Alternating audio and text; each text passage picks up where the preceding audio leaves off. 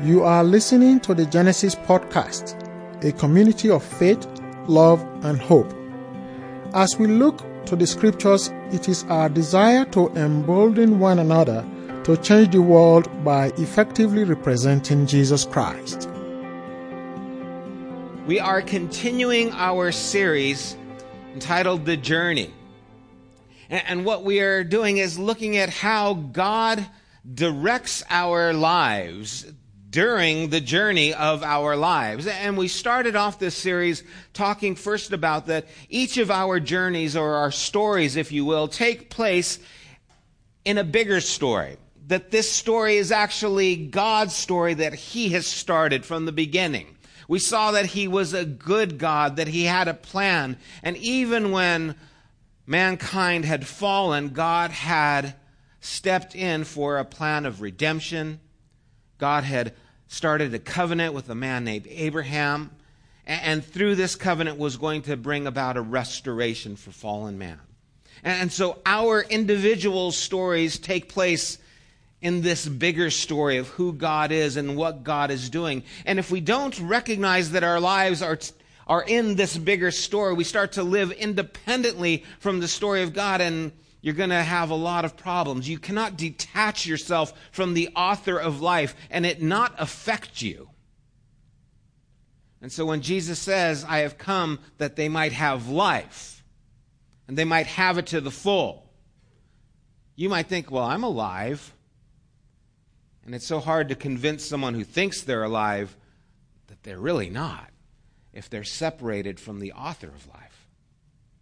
And then we've been looking at individuals and how God has worked in their stories. And we looked at Abraham and, and we looked at Jacob and we looked at Joseph and we saw that how in the middle of their life and their plans, there are these defining moments that happen in each of our lives that change the direction of our life, that impact us in a way that cause us to refocus our lives. And we're going to be looking at David today. And so turn with me to 1 Samuel chapter 16. And as you're turning there, I want to do something with you here at the beginning. I'm going to give you a, a word. And I want you, when you hear this word, to think of a person who you would connect with that word. So that when you hear this word, you think, oh, this is the person I would associate with that word. And so, what I want you to do is, if I could have all of you kind of bow your head right now, just so you're not looking at me because I'm very insecure right now. Just bow your head, and I'm going to give you a word. And when you think of the name that is associated with that word, I want you to look up at me. When I say the word courage, who's the person that comes to your mind? Look up when you have someone. Okay. Okay, bow your heads again. When I say the word dependable, who comes to your mind? Some of you are quick, some of you don't have any dependable people in your life. Okay, go ahead and bow your head again. You hear the word angry. Who comes to your mind? Ooh, a lot of people's heads went up real quick on that one. Okay, angry. Bow your heads again. Faithful. Okay. Bow your heads one more time. Cheat. Okay. Bow your head one more time. Let's end on a upbeat, okay? Loving. Great. It's interesting how people come to mind, and I wonder if the people who came to your mind as I mentioned those words would know that they fill that role in your life. I, I wonder if the person who was faithful would think of themselves in your relationship as faithful. And I wonder then, what do people think about us? Where do I fit in in those list of names? Or, or do I fit in in those list of names? And so when I mention the name David, there's usually a couple things that stand out in your mind. What are they? What stands out to you? What's that? Courage. Okay, what about the events in his life? What things stand out? Adulterer of Bathsheba, right? Murder. No one mentioned Goliath. That was okay. There was that little good thing. Okay, man after God's heart. There, there's certain things that stand out to us when we hear this name because of the story. In this whole life that we have, there are events that stand out to us. Again, they're markers in his life that have not only impacted him, but actually impact the lives of those around him. And I think it's important to realize that in this journey of life that we have, the same thing happens to us. There are things that will impact your life, and that those places are usually the moments when you have the most opportunity to impact the life of someone else. So let's look at David in chapter 16 of 1 Samuel, starting at verse 1. It says, The Lord said to Samuel, How long will you mourn for Saul, since I have rejected him as king over Israel? Fill your horn with oil and be on your way. I'm sending you to Jesse of Bethlehem. I have chosen one of his sons to be king. So Samuel had anointed Saul to be king. He had gone before God for the people. They set up Saul as king. He started off okay. He ended up not doing so well. And now Samuel's grieving because God says, I'm done with Saul. Verse 2 But Samuel said, How can I go? If Saul hears about it, he will kill me. That's how far Saul has gone. The Lord said, Take a heifer with you and say, I have come to sacrifice to the Lord. Invite Jesse to the sacrifice, and I will show you what to do. You are to anoint for me the one I indicate. Samuel did what the Lord said. When he arrived at Bethlehem, the elders of the town trembled when they met him. They asked, Do you come in peace? I think this is funny. The prophet comes is everything okay? You know, you have that idea of the prophet. I've come. Yes, fire and brimstone will be upon this town. You know, the guy, you just get this impression. Here comes the prophet. Oh no. What's going to happen? Are we judged? What's happening? He says, I come in peace. Don't worry. Nothing bad. No plagues. Everything's cool. Verse 5. Samuel replied, Yes, in peace. I have come to sacrifice to the Lord. Consecrate yourselves and come to the sacrifice with me. Then he consecrated Jesse and his sons and invited them to the sacrifice. When they arrived, Samuel saw Eliab and thought, Surely the Lord's anointed stands here before the Lord. But the Lord said to Samuel, Do not consider his appearance or his height. That's what I told my wife when we started dating. For I have rejected him. The Lord does not look at the things people look at People look at the outward appearance, but the Lord looks at the heart. Then Jesse called Abinadab and had him pass in front of Samuel. But Samuel said, The Lord has not chosen this one either. Jesse then had Shammah pass by. But Samuel said, Nor has the Lord chosen this one. Jesse had seven of his sons pass before Samuel. But Samuel said to him, The Lord has not chosen these. So he asked Jesse, Are these all the sons you have? There is the youngest, Jesse answered. He's tending the sheep. And so we get a little insight into the dynamic of this family. David is the youngest. Just go take care of the sheep. The prophet of God is in town, but you're not invited. Okay? Samuel said, Send for him. We will not sit down until he arrives. So he sent for him had him brought in, he was glowing with health and had a fine appearance and handsome features. Then the Lord said, Rise and anoint him. This is the one. So Samuel took the horn of oil and anointed him in the presence of his brothers. And from that day on, the Spirit of the Lord came powerfully upon David. Samuel went to Ramah. This is one of those defining moments David is probably between 10, maybe 12 years of age at this time. he's the youngest of the brothers. And even as it's mentioned, that the blessing of Samuel came in the presence of his brothers, it's telling us that there is a dynamic here. And we see it later on, even when David goes to bring supplies to his brothers, and they're like, What are you doing here? You're here to mock us. You're just here to watch. There is a little animosity between the older brothers and the younger brother. And sometimes that happens in families. There's little tension between siblings. Sometimes. I don't know. Maybe in your families. And so here is David anointed by the prophet of God to be king when he's only 10, 12 years old. Wow. Imagine the impact that would have not only on him, but also on his family. Mark Twain wrote The two most important days in your life are the day you are born and the day you find out why.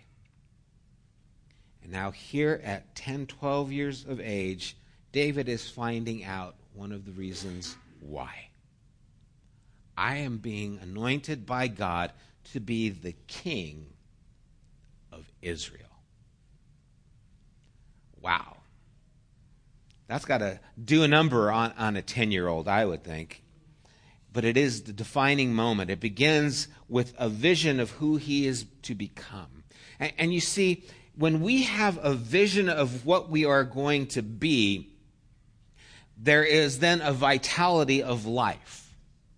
There is a, motive to continue pursuing that direction. When you know what it is you want to see accomplished, then you'll have the determination to, to pursue those things. If you don't know, then there isn't the pursuit. If you're looking for a job, what do you want to do? I don't know. I'll do anything. Well, where do you want to go? I don't care. There's not a whole lot of drive, right?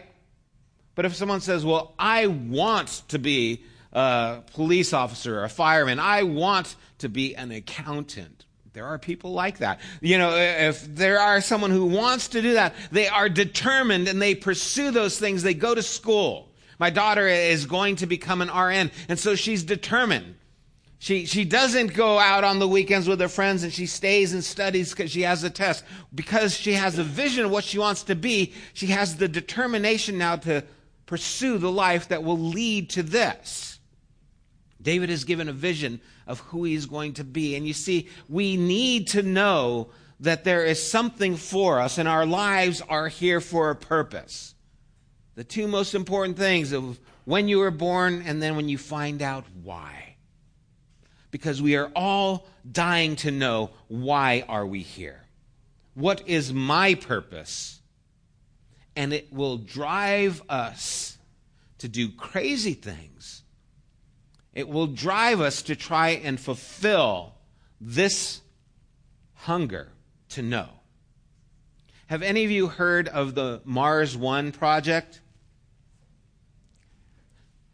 Okay, it is planned on 2026 to take 40 people to Mars and to inhabit and live there. They put on the internet a requirement. If you would like to be a part of this team, these 40 people, to go to Mars on this mission, sign up and you have to fulfill these obligations. 135,000 people signed up. That's right, 135,000 people on the list of what's going to be happening. One of the things you see in the small print is you're not coming back. You are going there, but you are not coming back. 135,000 people signed up to go to Mars knowing that they wouldn't come back. And these aren't your Area 51 people who live in a mobile home in the desert somewhere. These are PhDs, people with educations of means who have signed up to go to Mars in 2026 and not come back. And when it's asked, why would you sign up for something like this? Their answer is, I want my life to make a difference. I want to do something that will be remembered. I want to do something that will have an impact on history. And so I'm willing to go to Mars and just stay there. Not sure if I'll survive or what, but I'm willing to take that chance because I want my life to have value. Right now in Europe, there is an incredible problem that they're dealing with. One, or they're saying every week, five to ten people actually leave and go to Syria to join ISIS. And you think, what? And what the government has been doing has been trying to tell, and these are young people in the late teens, early 20s, and what they're doing is they're putting out, you know, public broadcast saying, this is dangerous. And they don't realize by saying this is dangerous, they're actually promoting what is pushing them. Because they want a life that is not meaningless. They want to get out of the mundane. They don't want to be people who are radical. The government doesn't want radical people, but these young people saying, I got to get out of this. I want my life to stand for something, even if it stands for something bad. I'm willing to make a change because that's how strong the desire is to have a life that means something. So, five to ten people every week, young men, go to Syria, join ISIS, because they just want their lives to have an impact on the world. Good or bad doesn't seem to be the importance. Just have an impact. Your life is precious. Your life has value, it's sacred. And we need to be willing to take the opportunity to actually live rather than sleepwalk through our lives. Only to find out one day that we never woke up. This is a call for each one of us to wake up, to wake up and live before we die.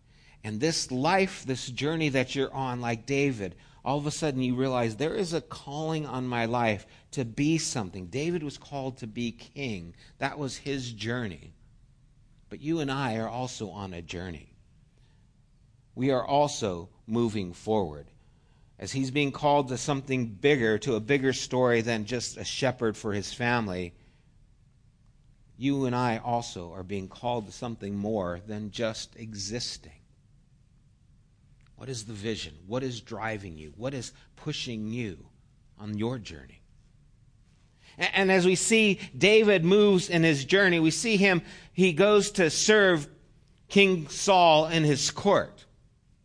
In chapter 16, we see later on in verse 21 that this takes place, where he actually plays the harp, and so he goes in and he's a minstrel for King Saul.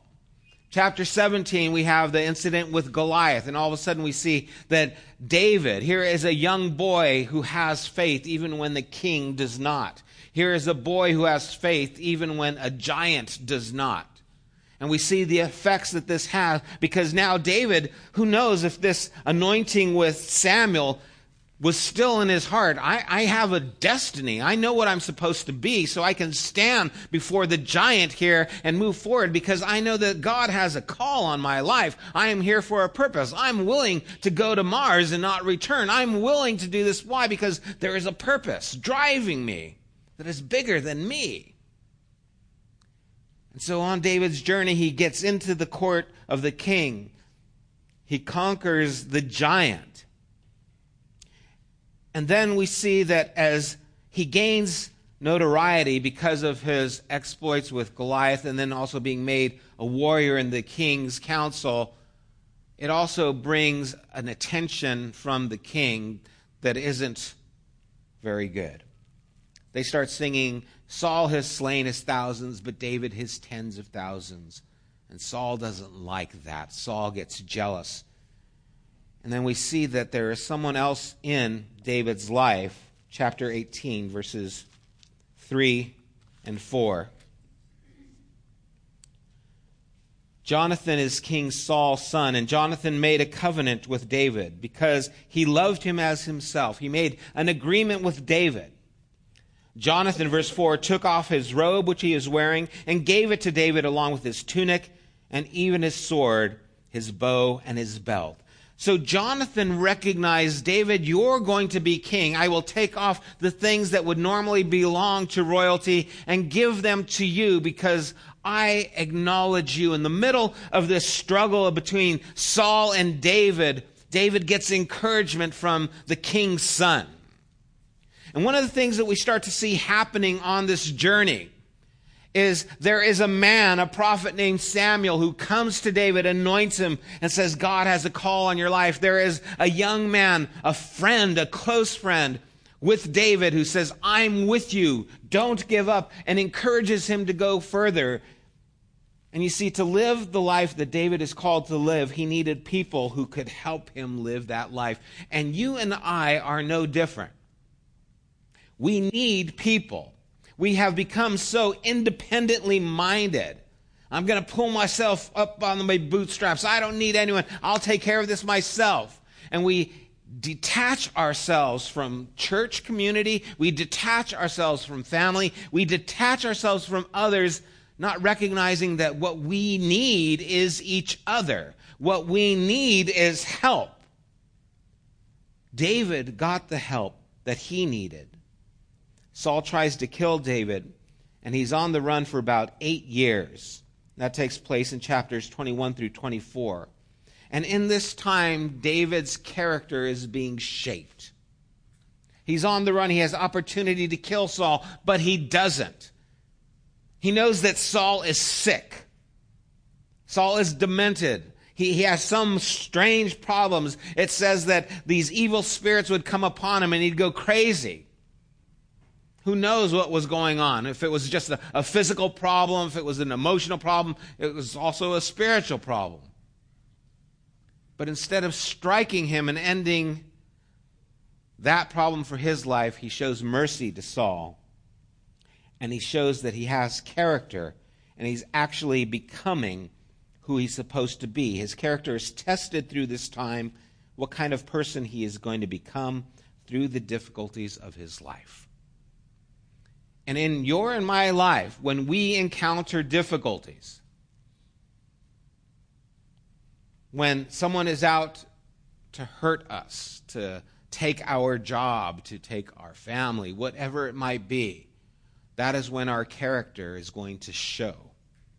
That is when those words that we started with at the beginning start to show up in our lives. Am I going to be angry? Am I going to be faithful?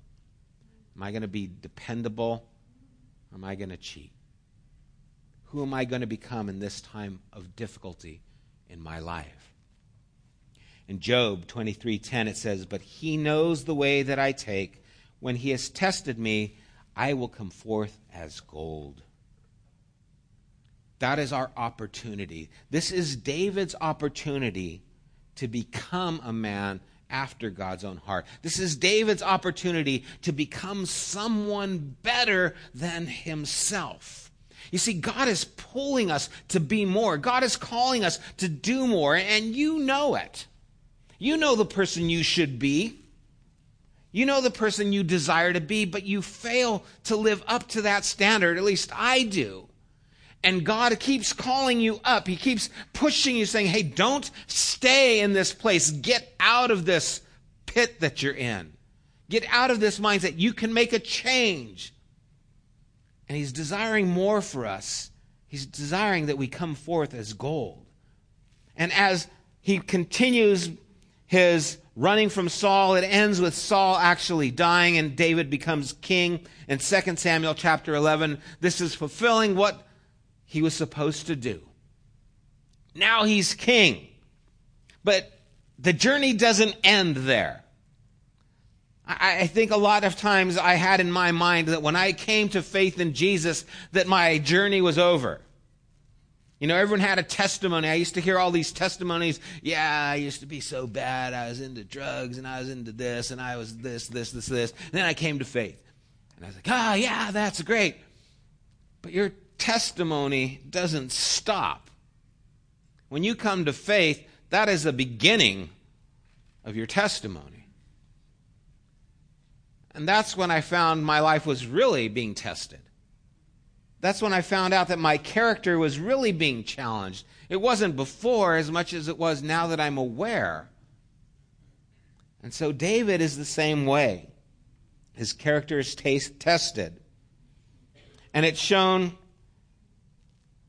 again, how sadly it was neglected. When he became king, he was staying in the palace when the kings go out to war. In other words, there was contention at his borders, but he was fine to stay at home. He got a little lazy. There was no drive anymore to go and pursue what God had for him. And he kind of just, yeah, I'm taking it easy. Saw Bathsheba. And as she was showering on the rooftop, he called, Hey, I'm the king. Hey, come up here. You know the story. And this is one that a no- number of you defined him by.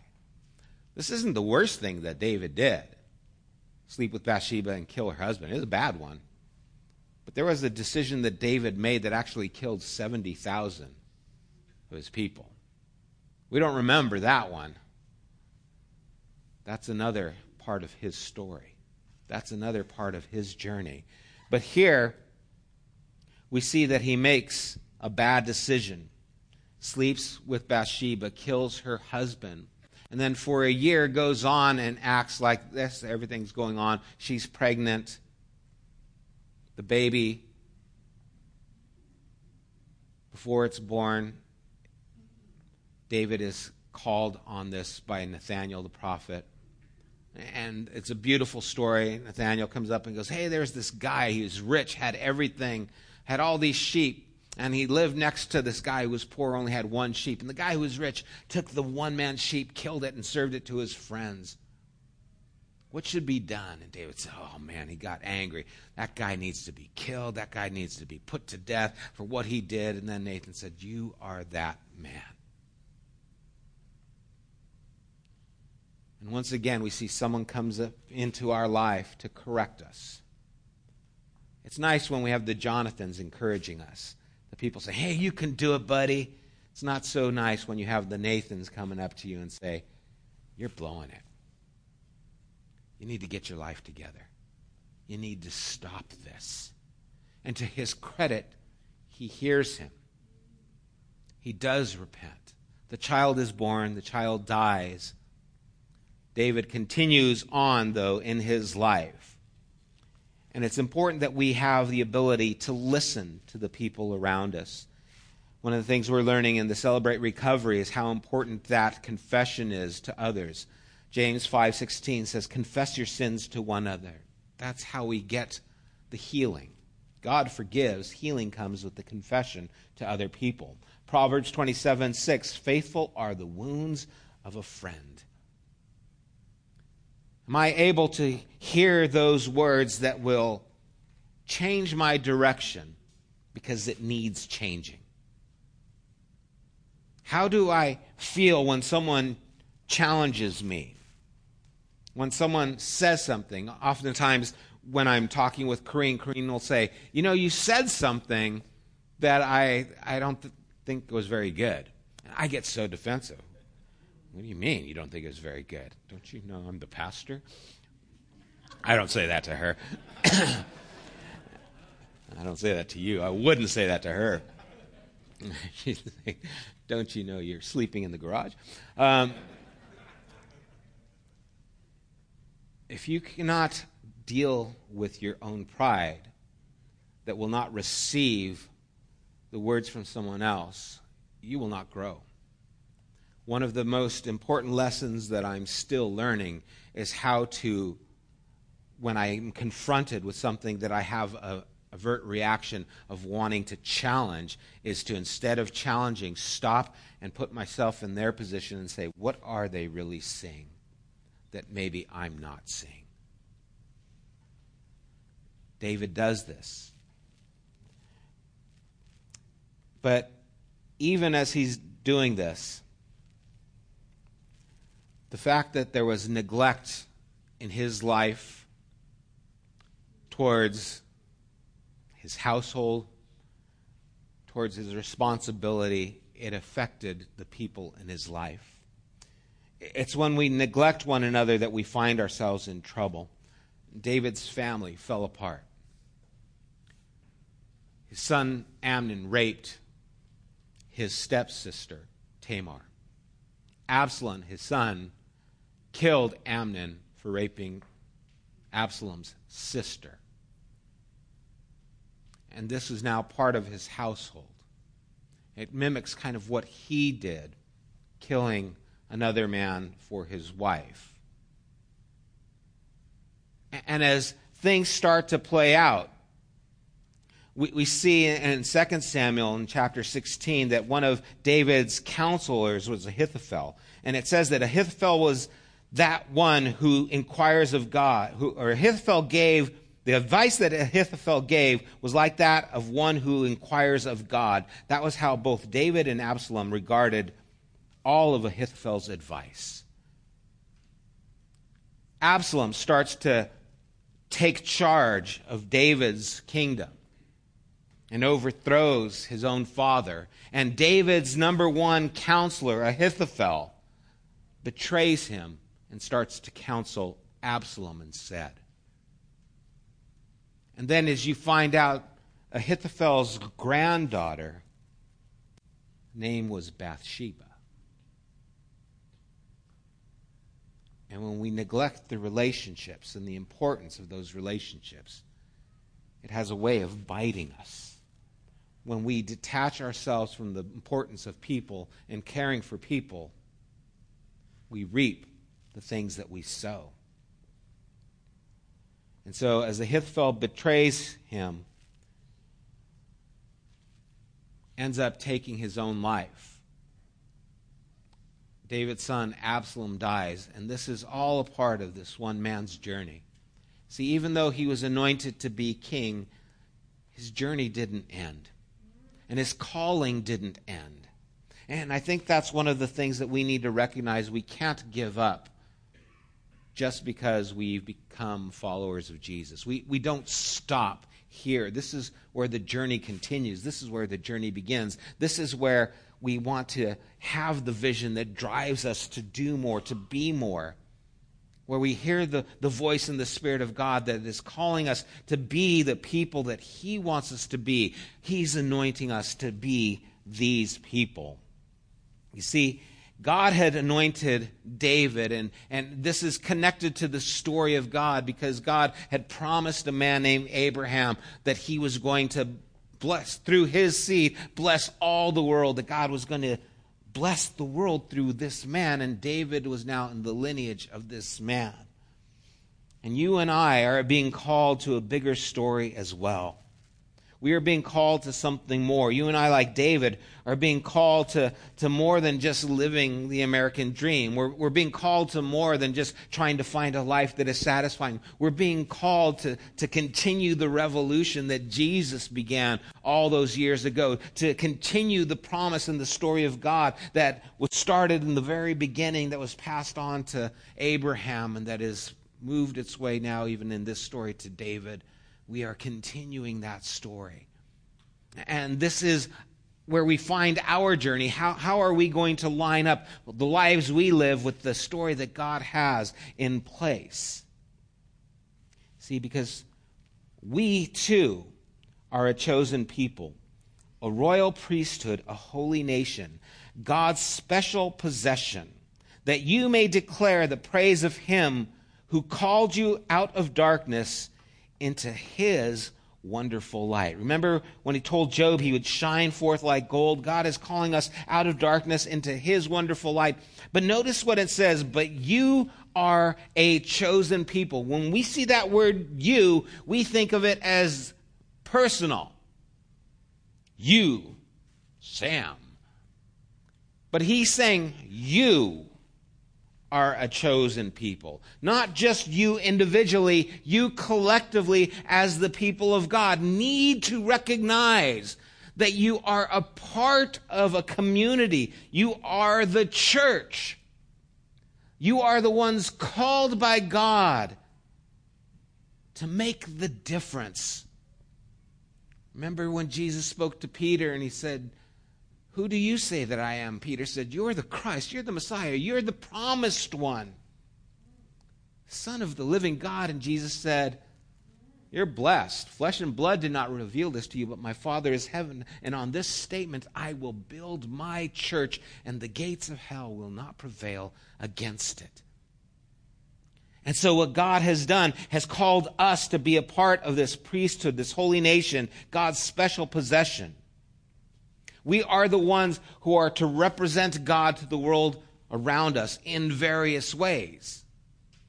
And so when Jesus is teaching us how to pray, You'd think Jesus would have a whole long list of different prayers and pray this way when things are this way and this way, but he doesn't. There's just one recorded prayer that he tells us how we should pray. And part of that prayer that he tells us to pray in Matthew 6:10, it says, "Your kingdom come, your will be done on earth as it is in heaven." How is God's will supposed to be done on earth as it is in heaven? It's through your story. It's through your journey. It's through your life. It's through our life as the church. You are a royal priesthood. The kingdom of God is supposed to be seen in how we conduct ourselves how we live our lives, how we show mercy, how we show kindness, how we help, how we restore, how we care. When people think of faithfulness, oh, my name gets called. When, when people think of courage, the names come up. Why? Because we are those people. We are the ones who fill those things.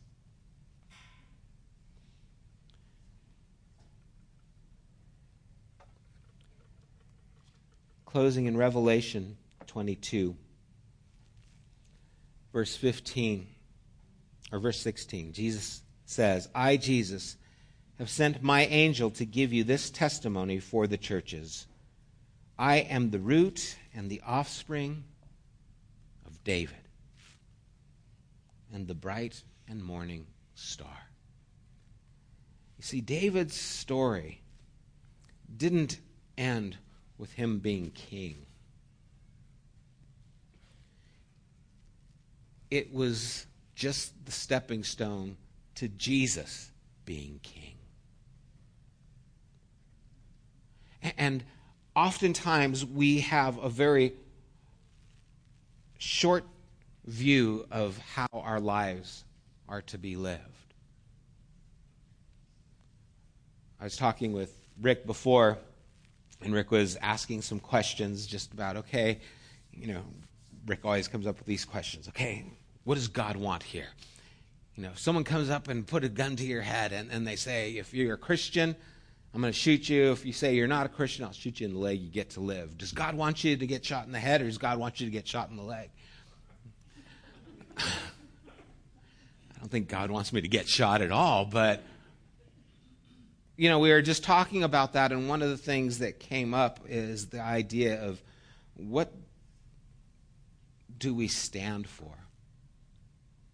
And is that decision, is that the end of our life? Or is that the decision, the kind of decision that actually has a rippling effect on the lives of the people around us?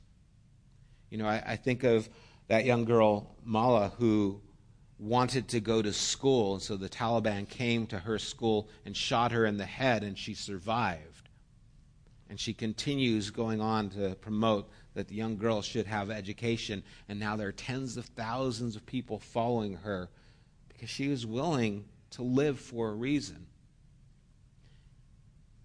And something like that, as horrific as it is, we see when someone has the vision to live for something, it actually affects the lives of the people around us. You know, the reason so many people are, are running to ISIS is because there's no one being radical for Jesus. It's because there aren't people who are laying their lives down for what Christ has called them to, and they just want to find a reason to live. And if you're not even willing to die for what you believe, even to your own comforts, then I'm not going to invest my life in something that's incidental. And so I wonder if the call to, to morph, this vision of what we're supposed to be, if it's falling on deaf ears sometimes in our lives. And, instead of being people who are radical for how we live and the things that we do, where people see our lives and saying, man, they are sold out. Look how committed they are to helping people. Man, I've never seen someone who is so faithful. I've never seen someone who's so courageous. I've never seen someone who is willing to get this done for others. Those people are amazing. If we're not willing to be radical, there is no Goliath we can conquer. If we're not willing to step into these things, then we'll find ourselves sitting in the palace saying, Yes, I'm a king's kid. I have the rights to all these things. And then temptation comes and we fall because we're not moving how we should. See, I think if we are living the radical lives that Jesus has called us to live, then people would flock to the kingdom of God because people are dying for a reason to live. And they need to see that we are living for a reason. So David's journey did not end with Goliath. It did not end with running from Saul. It did not end from his adultery with Bathsheba. It did not end with his son taking over the throne and then dying and him regaining. His story continues because it was a part of God's story. And Jesus mentions him in Revelation I am the root and offspring of David, the bright and morning star, because God made a promise. And in spite of how messed up David was, God kept his promise to David.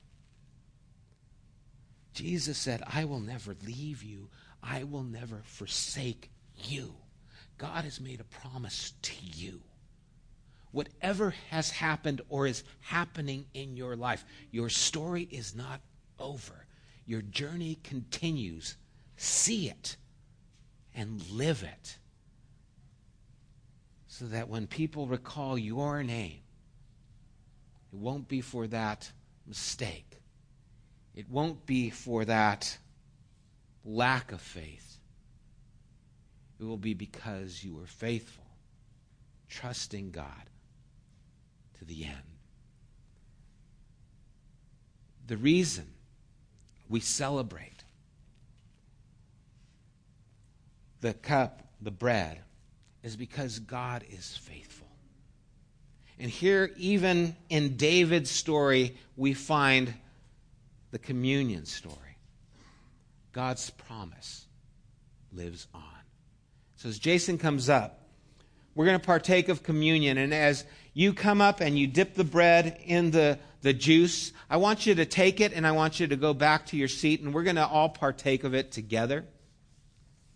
And even now, just as we're kind of doing this in attitude of worship, Lord, I pray that we would connect together in how you have brought us as a church to make a difference in the world around us. Thank you for this time.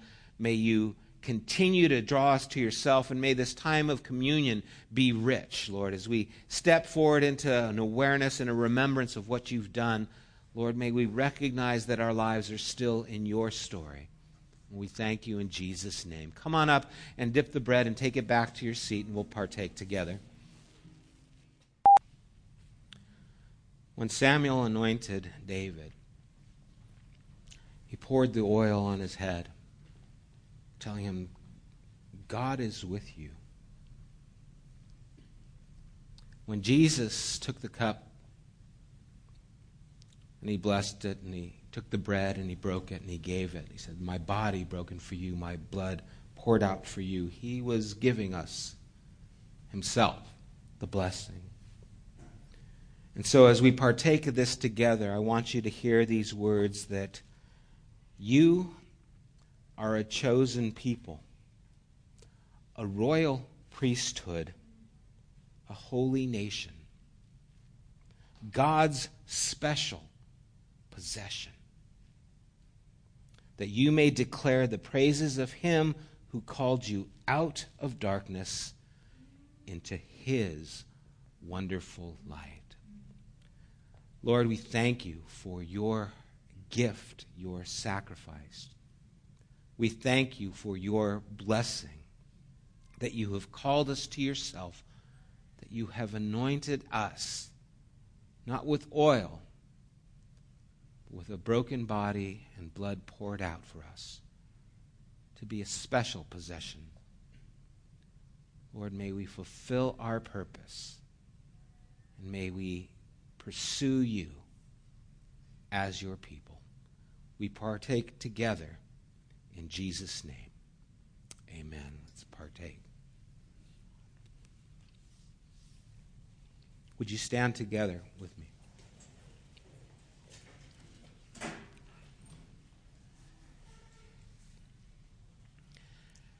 May you recognize the value that God has placed on you.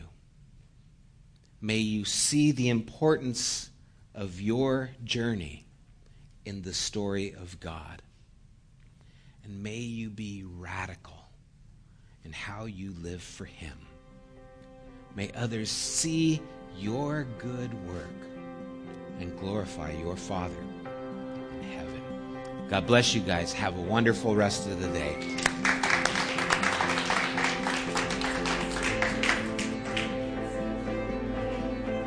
You have been listening to the Genesis podcast. We invite you to join us at one of our weekly gatherings. You can find more information at www.thegenesisstory.com as well as opportunities to help financially support this podcast. Thank you for listening.